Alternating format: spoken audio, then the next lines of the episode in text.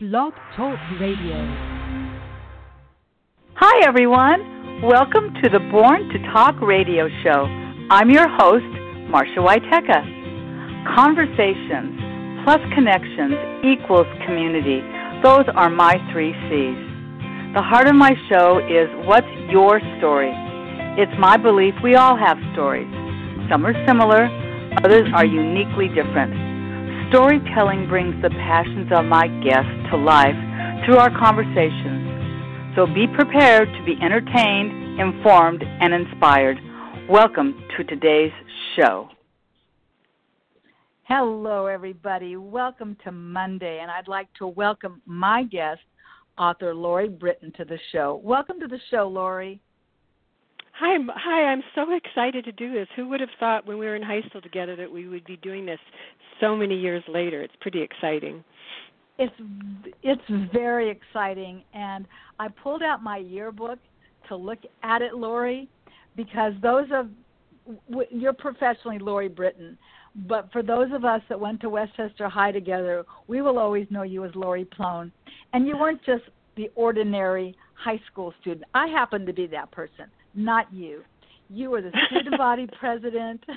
you were voted most likely to succeed.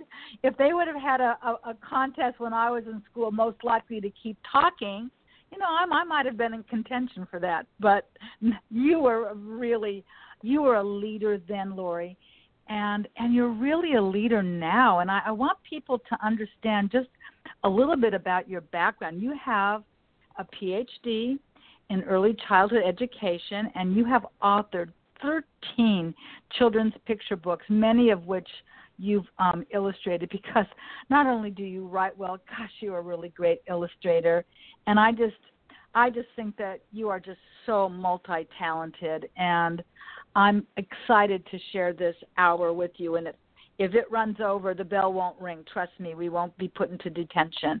So we're just well, going to let uh, this show. F- go ahead. Oh, I was going to say, Marsha, I have another talent that I didn't even tell you that's quite different from the others. I am a great hula hooper, and I can actually hula hoop without it ever dropping. Really? I mean, yes. I mean, you have you to you have stunned. to actually hold it. You have to hold it to stop it. Otherwise, you would just could you? Well, yeah, that's a real good um um what am I cardiac um exercise, isn't it? Well, and that's core. a different. That's another side of me hula hooping, as well as some other things yeah. I'll have a chance to talk about later too. Some outside interests. Oh, that's, that's that's terrific. Well, let's talk a little bit about you know you, Lory, because I do know you, but for the rest of the millions of people out there listening, why don't you tell? I don't don't mean to scare you. There are not millions of people listening, um, but I thought you could just tell our listeners a little bit about yourself for those that don't know you. Well, um, in thinking about the show yesterday, when I was thinking about the show and reflecting on my lives and the kinds of things I wanted to share, I really realized that I feel like I've lived many, many different lives and done done many different things, but there's always been this underlying theme, no matter what I've done or where I've been, and that is um, ch- cherishing children, um, honoring creativity and problem solving, and really attempting to do things to make the world a better place. I was born um, into a family that really celebrated creativity and storytelling and problems being something to to celebrate and embrace rather than being a negative thing that it was an opportunity to rejoice and jump right in and solve the problems. Um, my family moved to westchester when i was two years old in a home that my father built on a street where believe it or not horses horses would still ride up the street, mm-hmm. and and that very mm-hmm. street now actually is part of um, LAX of the airport. So that's a bit of trivia that's kind of interesting. I do remember mm-hmm. feeling totally um, cherished and celebrated by my family and my extended family and grandparents as well as the neighbors in this really close cul-de-sac that I lived in. And and looking back I was thinking, you know, it's no wonder that the neighbors cherished me because I was continually organizing um, the children younger than myself into parades and playing pretend school and pretending with them and making things with them. Hmm. So f- fast forward a little bit, I went to school at UC Berkeley in the late 60s, where if anybody knows their history, that was quite an exciting time to go to college. And um, I felt quite at home there. And um, because my parents were always politically active and advocated for those that were oppressed and tried to make the world a better place. And mm-hmm. even though um, it was quite a tumultuous times, I still held had held steadfast to my goal of wanting to be a teacher, which I became a teacher. And um that was I really think like even though I've done a lot of different um things professionally, um very intense research, very esoteric, esoteric research on children's interactions, um, writing for the Journal of Genetic Epistemology, writing a science textbook, um, directing a lab school, um, working for directing a child abuse prevention program and taking it mm. to the next level where I wrote replication standards and went to Ukraine. Still, I think one of my most cherished professional times was being a teacher and reading to children in circle time. And then on top of that, really most important has been my role as a parent. I have two wonderful children, a son and a daughter, um, who are now grown with children of their own. And I just remember countless hours reading books to them, cuddling together, making things, bouncing on the bed, collecting eggs from the chickens, walking, talking, laughing. Um, but really, spending time at bedtime, especially reading books to them, was one of my most cherished moments. And I think that fed into me really wanting to be a children's book writer and illustrator. Well, I that it makes a lot of sense, and you and you really do it well. And I know um, you know, I've explained that you are an author, but you are an exceptional illustrator too, and your illustrations are are so um, interesting. What what you do. In fact, I think I'm going to mention this now, and we'll also mention it at the at the end of the show. That for those of you that want to visit Lory's website, her last name is her first name is Lory, and her Lory is spelled L O R Y and Britain is spelled B R I T A I N, and that's a dot com, and you can find LoryBritain.com. But you also, if those of you that are listening are on Facebook, they you, they can also follow you on Lory Britain, Britain for Children on Facebook.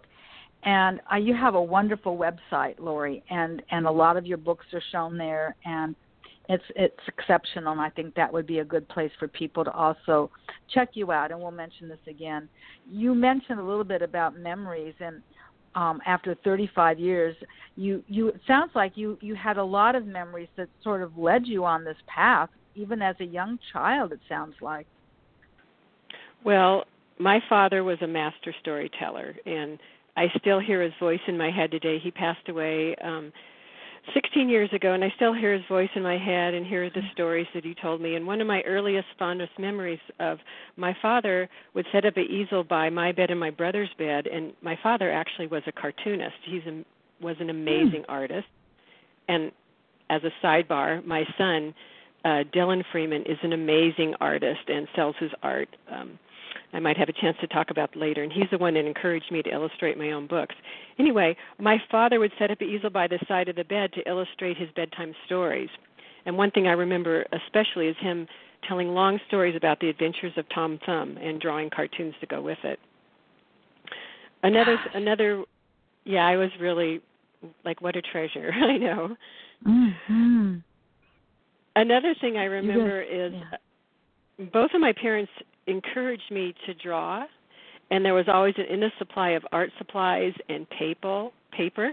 And my mother actually saved a table that her and my father bought after World War II and the legs were cut off after it became a kitchen table and a dining room table. The legs were cut off shorter to become my draw, drawing and writing table. And actually that table has been passed along um to my children and it's now waiting for my granddaughter to have and to use. That's that's that's a great memory.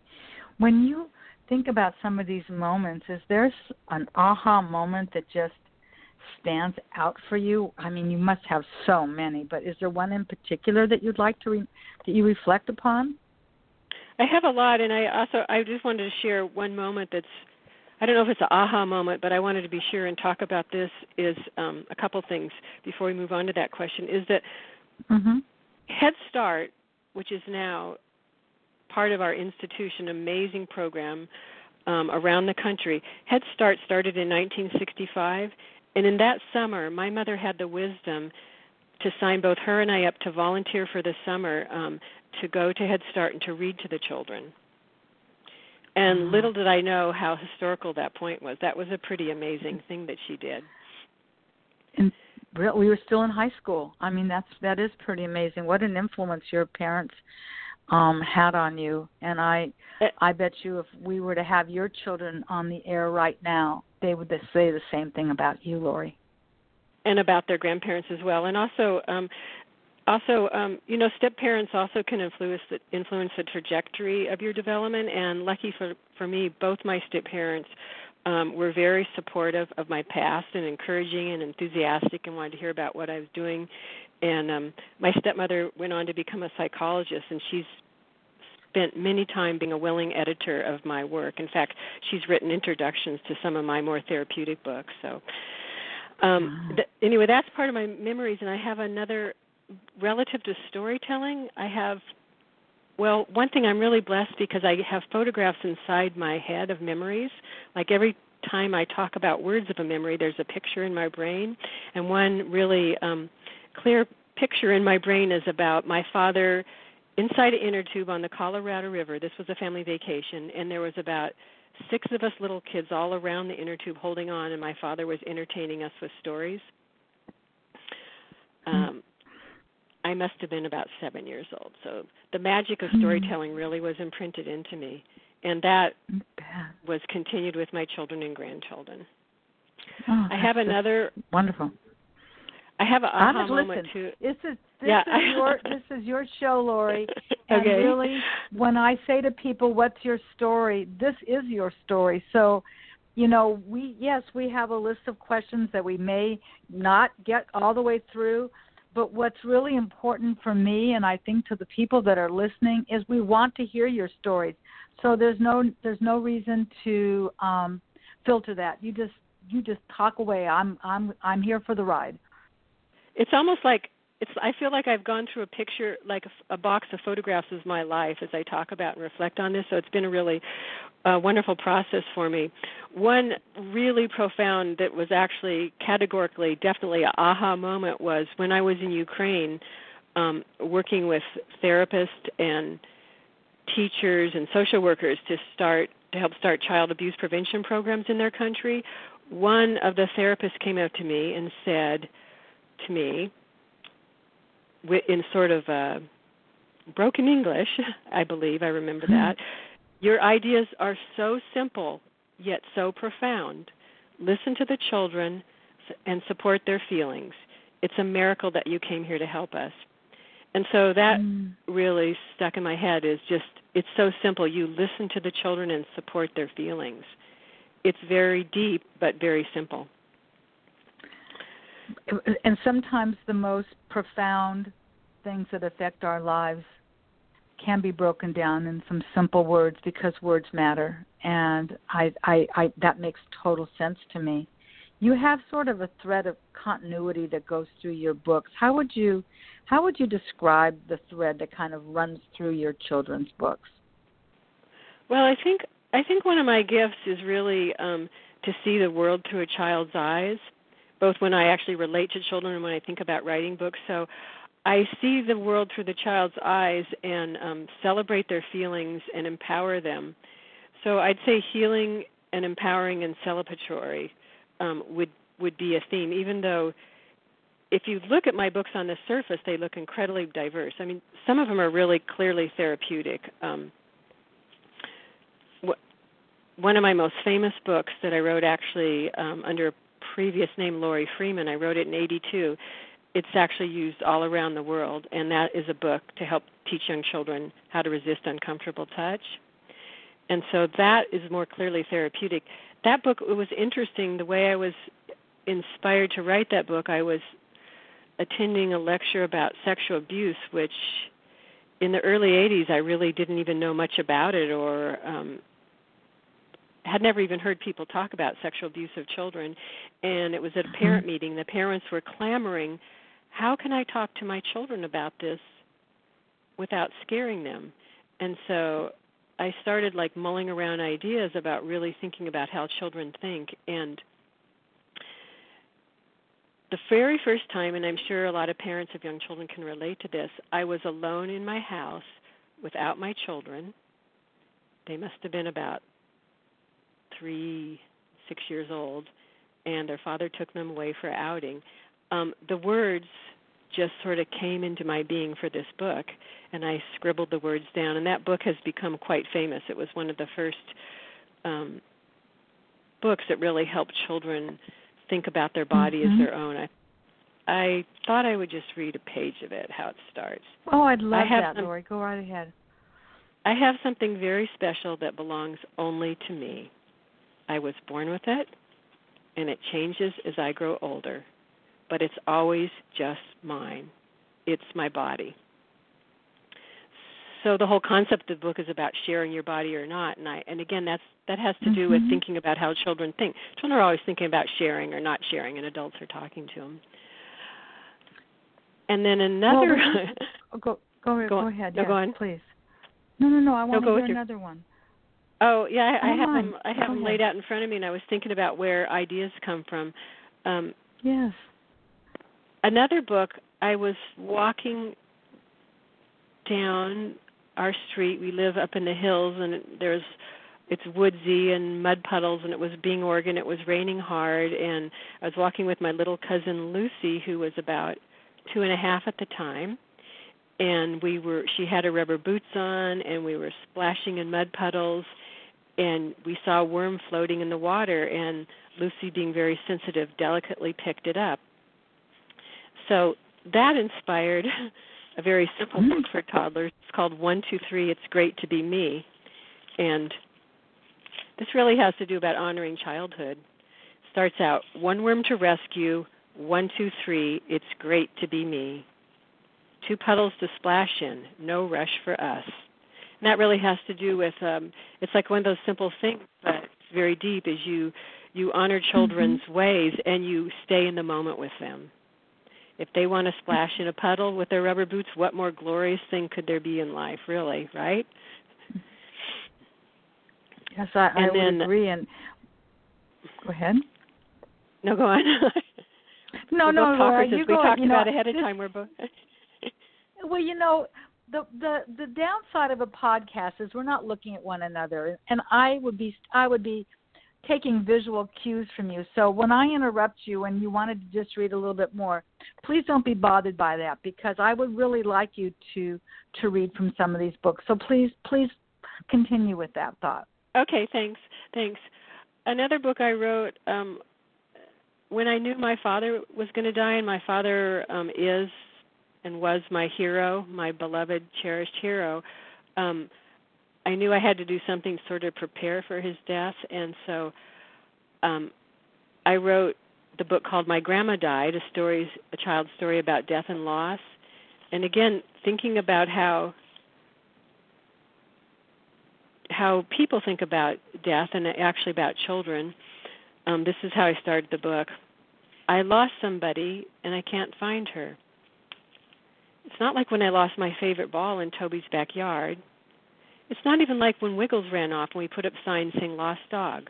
Wiggles came back that night. Last week I lost my grandma. Grandma died and now she's gone. Grandma won't come back ever. I cried and cried when Mama told me. We both cried.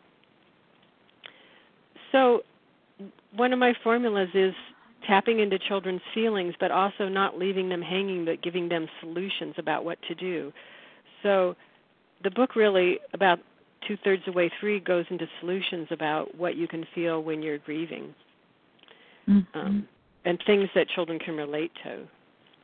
Like, for example, um, Mama says if we tell stories about Grandma, we can see pictures of Grandma in our mind. That helps me feel better. Yesterday, when I felt sad, I drew a picture of Grandma making cookies with me. Mama says I can draw a picture of how I'm feeling when I'm all mixed up inside.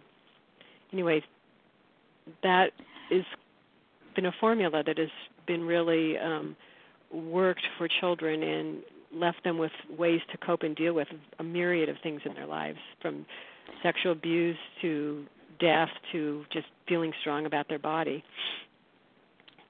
You know, Lori, I'm going to tell you how I was affected by what you just read. I think that not only do you provide that parent, aunt, grandma, whomever, grandpa, babysitter, whomever that's reading this book with these children, you're also drawing out memories and opportunities of discussion that maybe that adult is feeling. Because I felt very emotional hearing you even read that because nobody nobody likes when their grandma or their grandpa dies. If you loved them as much as many of us loved our grandparents or our parents, or in my case, my husband, and you hear somebody read something like that, um, it's it's profound, and it it must allow for just further, not only just reading the book together, continuing the conversation, particularly if you're reading it to more than one child at a time. And this brother and sister are reflecting on losing grandma. Uh, it's it's it's a it's a beautiful gift, and while you might consider this simple, um, it's definitely not, and it's it's it's it's very very meaningful, and um, I so appreciate you interjecting some of your reading within this store this show today, Lory, because I think it's it's really important. Uh, would you what would you guess would be the the age range that you focus your books on particularly? Do you um, have a range? Yeah, most well, the one two three is great to be me is um more for the two and three year old range, but most of them are, you know, three to seven or eight years of age. Um Okay. As as but a ballpark figure, would, you know, depends on the child. Sure. Some sure. I mean some children I, you start reading at two books that are for for preschoolers. So sure. Um, I have well, a book and, sitting right in. Oh, go ahead. I'm sorry, Lory. Go. we need to talk face to face, huh, Marsha? yes, indeed. That would be fun. Well, when I come to Los Angeles, we'll I will do visit that. you. I will definitely there visit we go. you. Um, I was going to say, so the I, I I love to share where the ideas come from, and actually, when I go speak at um, in elementary schools about being an author and an illustrator, one thing I really uh, talk to the kids about about where ideas come from and have them generate their ideas. One, this is a really true story. I was driving to work one day. This is actually the first book that I illustrated, based on my son's encouragement, and I saw a crow flying along with a red scarf in its mouth, mm-hmm. like way up in the sky, a big red scarf. And so that started um, me writing a story that actually became a story about family and sharing and optimism. But it's I'll just read how it starts out.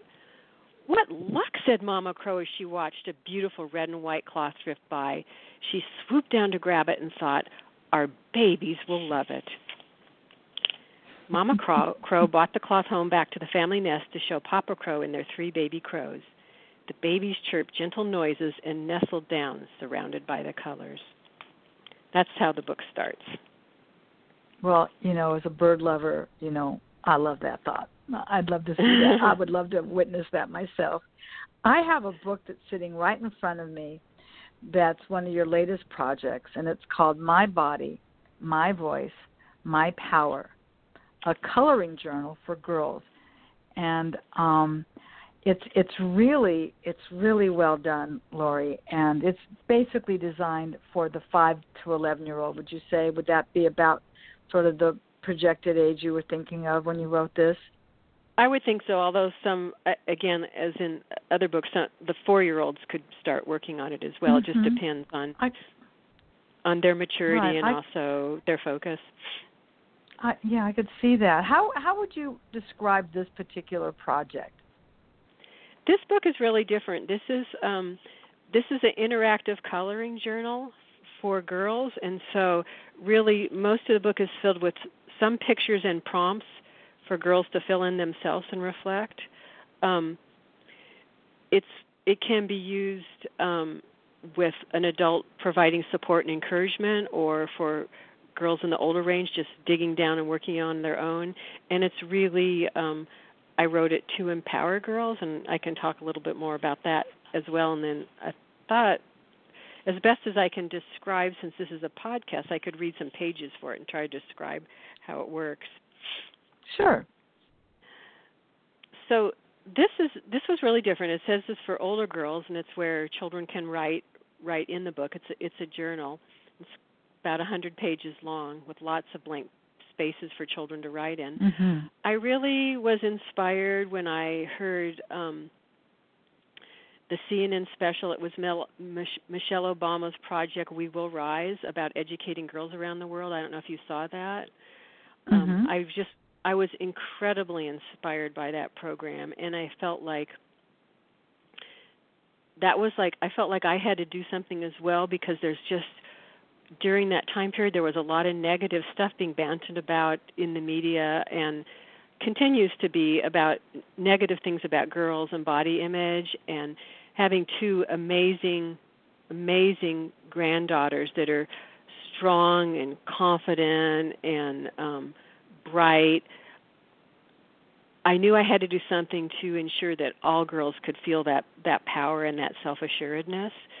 So I felt this was a project where I had to get out really quickly, and mm-hmm. I also felt I wanted to give it get as many hands as girl uh, in, in as many um, girls' hands as I could.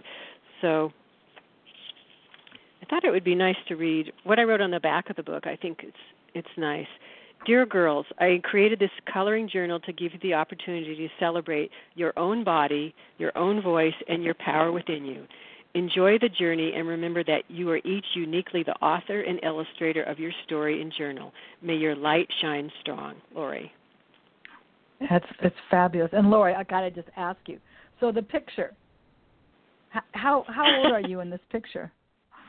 I think I was about nine years old, and I I look at for the listeners. I want to say there's a photograph of me on the back, and yeah. a little. It's I think I was about nine years old, and I just look like I'm thoughtful and looking at the world you, and thinking about my future and I, I want to tell you that's precisely what I thought when I looked at this picture. I thought this is a young girl that is all knowing already at such a young age. That was exactly what I thought about that picture when when you mentioned that. You you talked about you're doing something really interesting with this with this distribution and marketing of this particular book. I'd love for you to share that with with the audience. Well, I consider this project. I mean, all my books are. I try to make help make the world a better place, but in particular, this project I consider it a public service, and I want to get it in as many have as many girls use it as possible and i've donated it to for example to nonprofits should they have fundraisers i'm willing to donate copies um, say they have an auction or a silent auction for their fundraiser. I'm also willing to provide um, the book at the absolute at my cost for them should they wish to use it in their program um, or use it to sell and have money to um, help fund their nonprofit. So that's what mm-hmm. I try to do. And sometimes I just spontaneously I meet a young girl and I have the book in my car and I give it to them. I think that's and terrific. Ha- and you know, Go ahead. I'm sorry. Uh huh. I haven't been as successful as distributing as I'd like to be. Um, for example, this is pretty funny. I thought, okay, Oprah. Of course, Oprah, everybody wants mm-hmm. to talk to Oprah. I thought Oprah would love to know about this project. Uh, yes, Michelle would. Obama would just love to know that she inspired this. So I actually mailed three copies, I think, to Oprah, and it got returned unopened. Opened. I, I understand that they're probably very cautious about packages that are coming to them and I don't yeah. even know if I had the right address. I mailed something to the um Obama Foundation. I didn't hear anything back. So I'll just I just keep um pursuing this. I know there's a lot of um actresses and um and singers, female singers that are trying to do things to support girls feeling empowered and have healthy body images and I haven't really been able to figure out the best way to get the book in their hands or at least deliver a package so they were open it. So I'm still going to keep reflecting on that and doing that. I recommend that you also reach out to Ellen DeGeneres. Uh, and if anybody's listening and honestly have contacts to to Oprah or to the foundation or to Ellen, you know, um, you can you can reach me. I my um, my email address is really simple. It's Marsha at born to talk radio show.com. It's an easy way to get in touch with me and I would make sure that I would get that information to you, Lory, because I, I would agree. Um, I work with a lot of different nonprofits, and um, I think that this is this is really wonderful that you make these donations. And I also think, not in regards to this particular book, because I don't think it's true in this particular book, but you have books that you also do in Spanish as well. Is that right? Well, the only book actually is in Spanish is um, Mama Crow's Gift, Mi Cuerpo es Mío. Um, my neighbor actually okay. translated. He's a translator. That's um, neat. And actually was used actually um, a, a school in Los Angeles actually bought a lot of copies in both languages to use for a parent-child activity for the parents to read to their child and oh, do some awesome. interactive activity about. Um, the, regarding trying to reach people, um, I think I even tried to send an email to Ellen and I didn't get an answer back. It's it's sometimes it's really hard. People can also and thank you Marsha, I appreciate you offering to be the conduit for people to share their ideas about that. Sure. And also through my website there's a way to send an email to me too. Um, um Great. where they I'll be no- notified of you. that. Yeah, so either way yeah, is great and I'm open to any ideas or a nonprofit that works with girls around this age that is interested Mhm. in um, learning about this book, that would be wonderful. I just got another idea, Lory. Have you reached out to Girl Scouts and Brownies? oh, actually, I actually that is another one of my dreams because I actually gave a couple of book, uh, copies to somebody who's very active in Girl Scouts. I think she got busy, but she thought it would make a wonderful um, mer- uh, project for their badge. You know, Girl Scouts work on Yes. badges for them to fill this in, and so would it be wonderful? It became a new badge for the Girl Scouts, Oh my and I actually have somebody I gave it to um, at an organization Centro Latino in our town. She actually translated it just for her own use for her Girl Scout troop in Spanish. So I would love to do that. That's so funny because I'm right now um scheduling um Girl Scouts of Orange County to be the guest on my show in November. Right, I think the 19th of November. Um and it's all about Girl Scouts, but I can assure you in the the post-production part of this show, I'm going to absolutely discuss this with them because what an ideal um location to gather young girls of, of the age that you're looking for. I think that's fabulous. Um, I, in thinking about this journal, uh, has it been used in any way that you really didn't anticipate? Or did you have any surprises with this journal?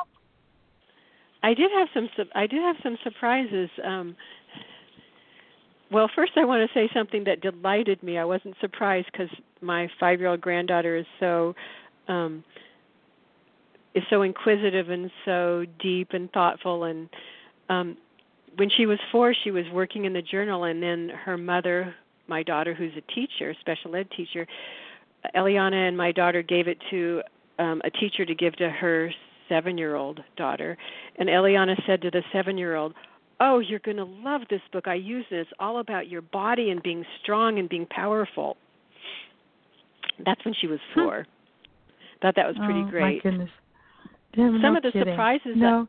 I've had some Mhm. um, really one of the most interesting surprises, and it makes a lot of sense now that I think about it, is um, I had um, somebody who leads women's groups, a therapist, say that sh- she used it for women to fill in retroactively, like thinking about their young self and using it as part of a healing journey, sort of resetting their their schemas of of how they envision themselves as a young girl. So that was one of the most surprising things, and I think that's a wonderful Yeah. idea. Or for people just to fill out individually. I mean, there's a lot of women that that deal with um, body image issues and using their voice to speak out and be strong and to let their feelings be Mhm. known, and also their their voice and their power not necessarily verbal but presenting who they are to the world and so for a woman to work on that just in their own time i think that would be pretty powerful and sort of and re and as i said redoing the schema of how they thought of themselves as a young girl so that they can move forward in the future the other thing is um a boy really wanted to have one like he yes, had three I was sisters ask that. Mm-hmm. Well, yeah, and I it's it's very interesting. I I I wondered if I've been actually reflecting on this lately with all there's a lot of stuff about gender roles and Mm-hmm. fluid gender roles and um people recognizing um transgender children and and prejudice about that issue. And so I was thinking, well, do I just write this journal to have it be non-generic for our children, all children? Do I write one for boys? But then what about people that are um, in transition or identify with Mhm. both genders? You know, there's just a lot of issues. So I've been reflecting on that and um, how Well, to move forward with you know you you i grew up i have a younger brother you have an older brother correct. Yes, he and I. I want to give a shout out to my older brother, my beloved older brother, Steve. oh yeah well you know what i was thinking as you were describing you know for boys um i think that what what would come to my mind for a young child is maybe the peer pressure of being an athlete and you know how boys um can catch the ball but why can't i? Or maybe i'm a little heavy and i i'm not feeling happy with my body image. I i could really see where you know boys you know you might want to get some information via your brother but what it what it was like to be sort of the boy in the family like what what were the expectations as a boy? Were, were they different than the expectation of the girl? Did the boy have the same kind of chores that his sister had or did the boy have his own?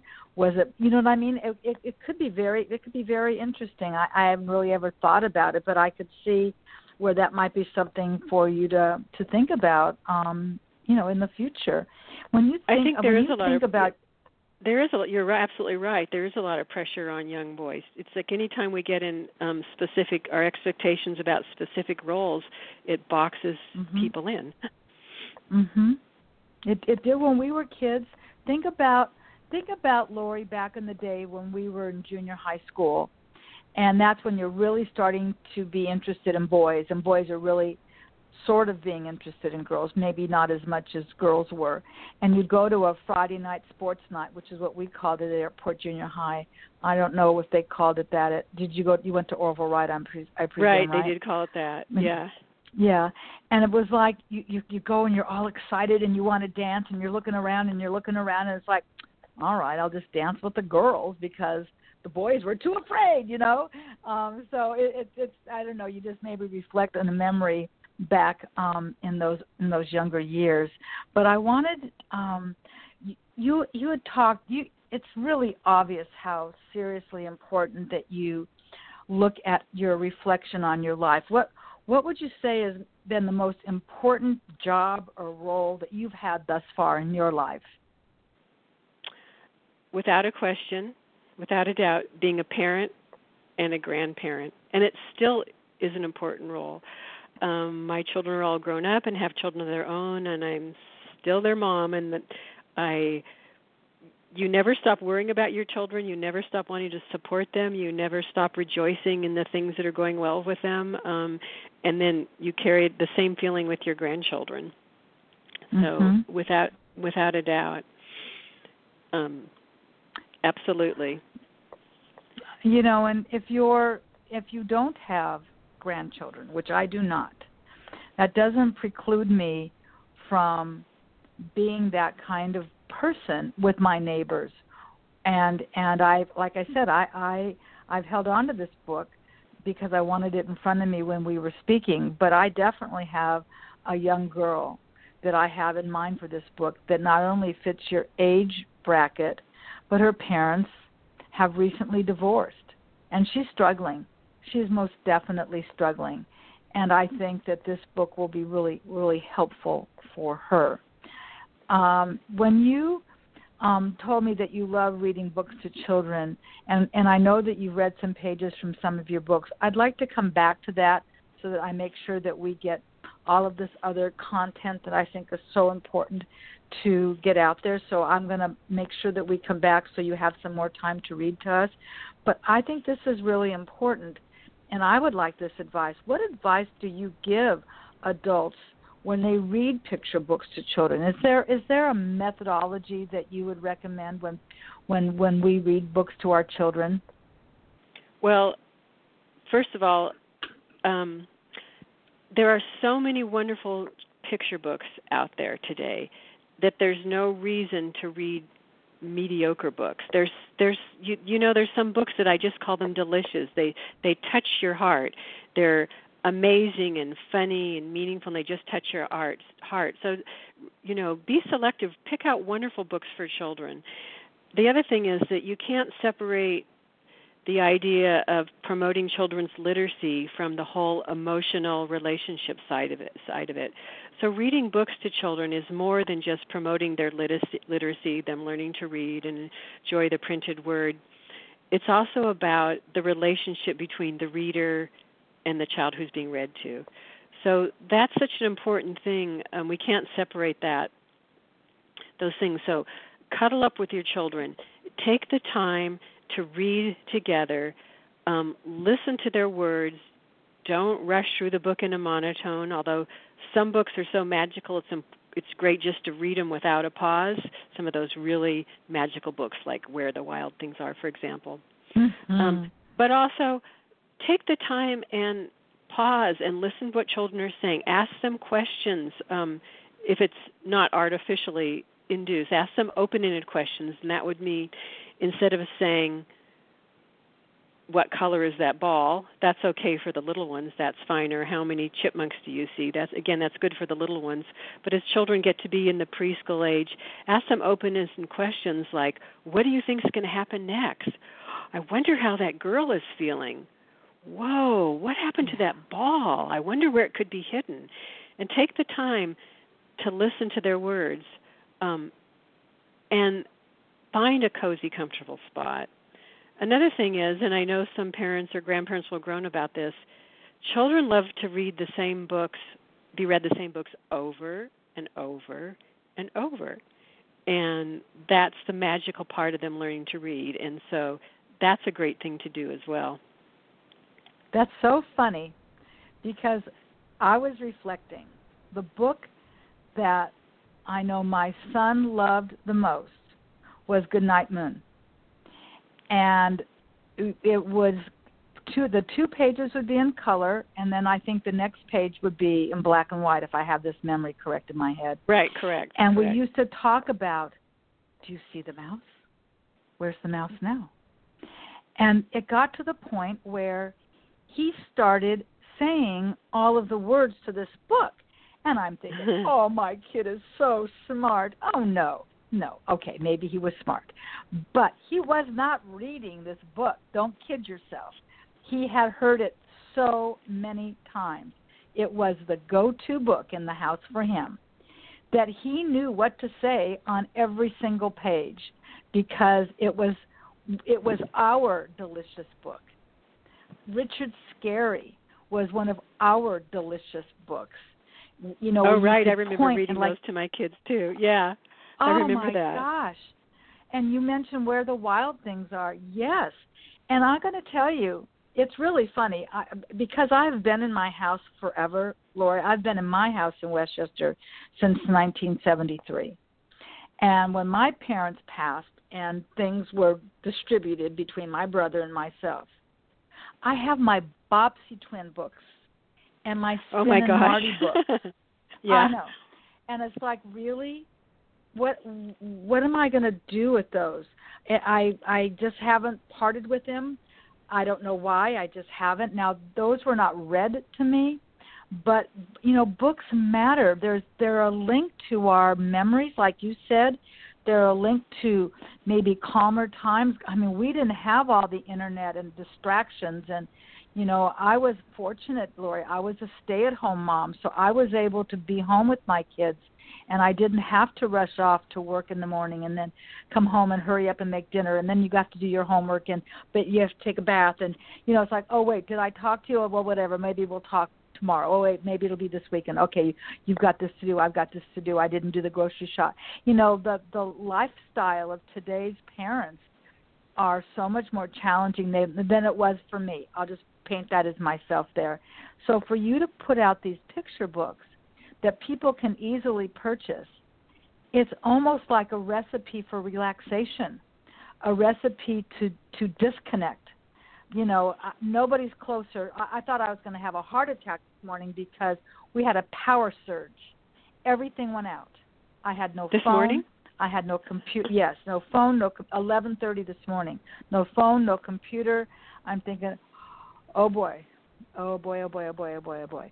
It ultimately came back and you know I was relieved, and I was trying to think what was going to be part two for this, since this is based on an internet connection. But you know, I think that when we take time to pause, and I I don't do that enough myself, and I don't know how parents that have such busy lives make the time to do that, but that's what your book does. Don't you think that that's what your book does?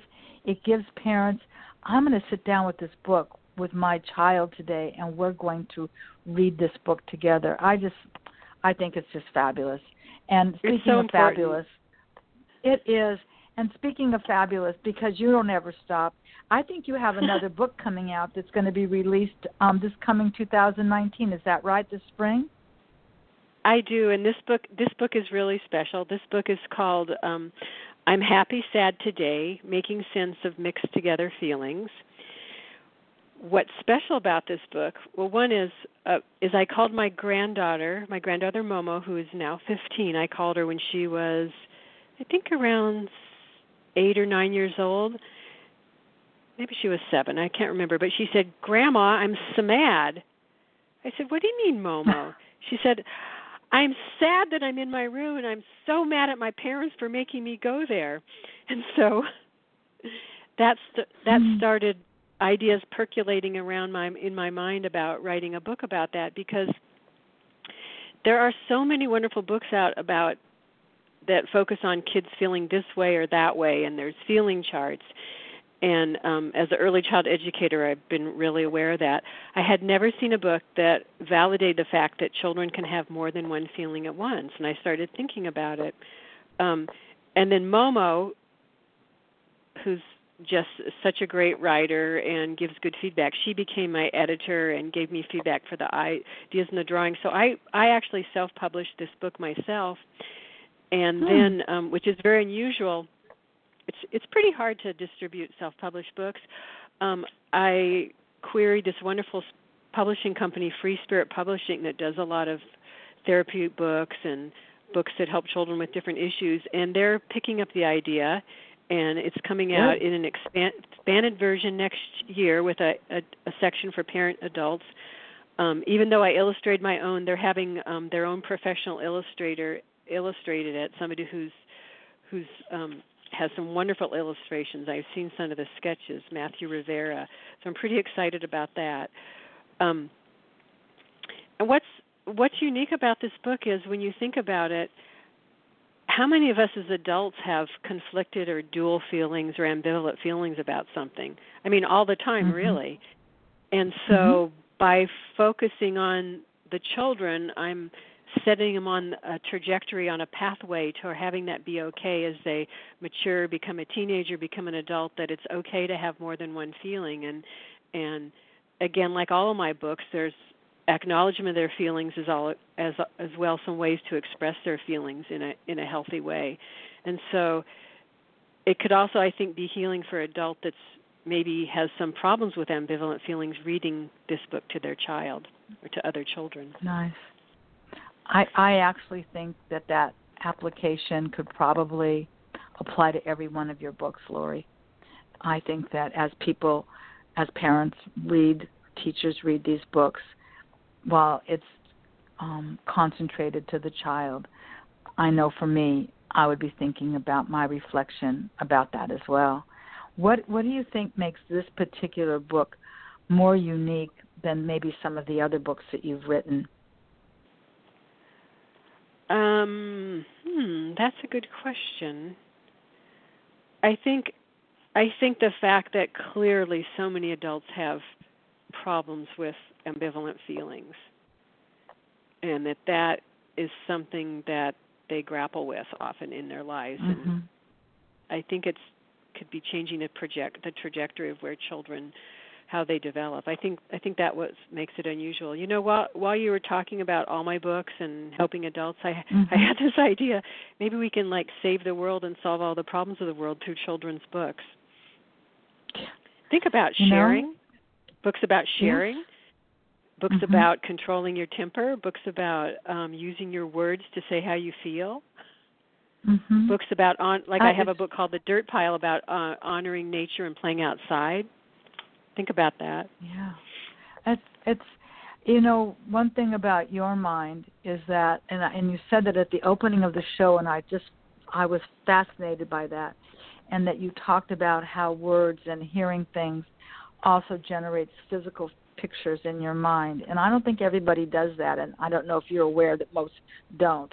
But that is also part of your gift and that's what makes your books um make you make all of your books so compelling. And when we think about being resilient, which was sort of what you were talking about earlier, um, how does that resiliency research relate to your professional life and your life as an author? Well, my professional life, well, first let me say what resiliency research is this fascinating body of research that looked at young children that were in some pretty stressful, uh, horrendous situations, and those as adults that matured into adults that were able to function healthily in the world had certain things in common in their early years that that held them through. And so because I've because I've worked with young children I've been fascinated with that research particularly when I worked for a child abuse prevention agency we worked with ch- children and their families of children under 6 years of age so the thing some of those characteristics are innate in us for example um you're real verbal. Well, verbal skills are really good in helping children be be resilient.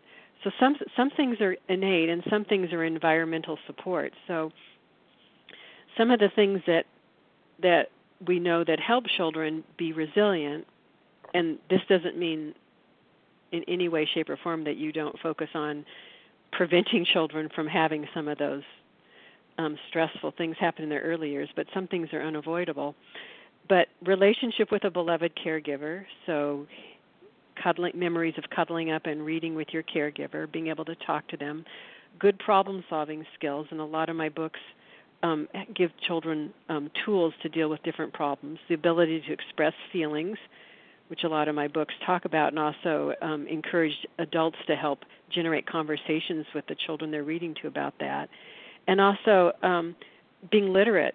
So children that develop literary skills also that's a, one of the resiliency characteristics. So mm-hmm. um, and social skills children that have good social skills whether it's innate or whether it's been nurtured by their environment that helps children um, become healthy functioning adults so the resiliency research is pretty fascinating and um, provides us some really pretty good guidelines about what we want to encourage in our young children and how we want to relate oh, to them. That's great. You talked about your I'm I'm happy I'm happy sad today. Do you have a project that's coming out after that? Are you always moving forward to that next project? Well, actually, after talking to you, I'm really encouraged to um, to do more promotion to try to get um, my coloring journal for girls in the hands of more people that can benefit from it. So that's one thing. I'm also um when I'm happy sad comes out today, I'm going to be um working on promoting it more, making myself available to be um available on podcasts like this for example, to write on blogs, school visits and to do readings in bookstores. The um Free Spirit Publishing is a wonderful company that is working with me on that. But in terms of writing, I was just talking to my granddaughter Eliana the other night. She wants to write a book with me. Oh, and she wants whoa. to do it especially she wants to use my special pens. oh man, and she has- Lory. So I think I'm going to take on that project. She's very creative and has wonderful wonderful ideas as my other granddaughter does too, but um Eliana's 5, so that's a really great age to do this project with. Oh, that's fabulous. And you know, you don't only just write. Because I remember one time calling you and you said, "I got, I got to get back with you because you've got this adorable dog." But you do other things to, to just kind of balance out your life as well. And and I think one of them is table tennis, right?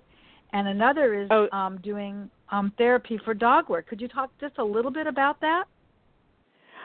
Okay, starting about 2 years I became obsessed with table tennis. my husband has been playing table tennis for almost 30 years and as a surprise 2 years ago I secretly learned um table tennis to surprise him on his birthday. Is that the same as was- ping pong? One of the same? It's the same, but we call it table tennis. Ping pong is okay. an old term. We call it table Okay. tennis, and so All we right. play. I'm So he was he was delighted and overjoyed. And since then, we play about an hour or two a day. We're in a table tennis club, and this is the interesting thing because when we were in school, girls really were rarely in sports. There wasn't like little league for girls like there is now. It wasn't until Title IX that everything got changed.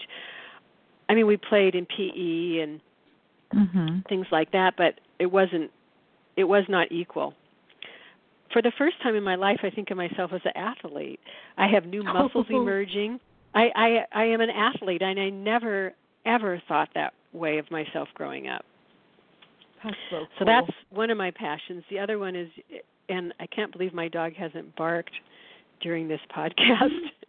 um, we got registered and certified as a therapy dog team um, several years ago. She's a small dog, 12 pounds, and she loves people. She particularly loves children. And we visit hospital, the hospital with her, and we visit Mm. schools. Cur- so I there's the it, when I take her to the hospital, I get to put her on the bed. She snuggles up with the patients. Um, we go right up to pediatrics first, and um, she does a lot of healing work that way. And we visit a school. It's a residential school for children with severe emotional issues, and they are just as mo- most appropriate and loving as you could, as any of us would be. And um, it's really positive for those children to experience those kind of nurturing, loving interactions. So that's I know. what we do. I, I, it's it's wonderful, and you know, Lory, as as we're getting to the close of this hour, I just want to say a couple of things to you. Number one, this has been a joy for me. Number one. Number two, your book is coming out in the spring, and there is another hour's worth of conversation that you and I can have. People just need to visit your website, and once again, that's Lory. That's spelled L O R Y Britain. B R I T A I N dot com, and your Facebook, Lory Britain for Children. People need to visit that because you've got something on that page called Talking, Talking Table Story Project. And we're going to talk about that in the spring because I want to hear specifically about that. I want to really hear more about your book.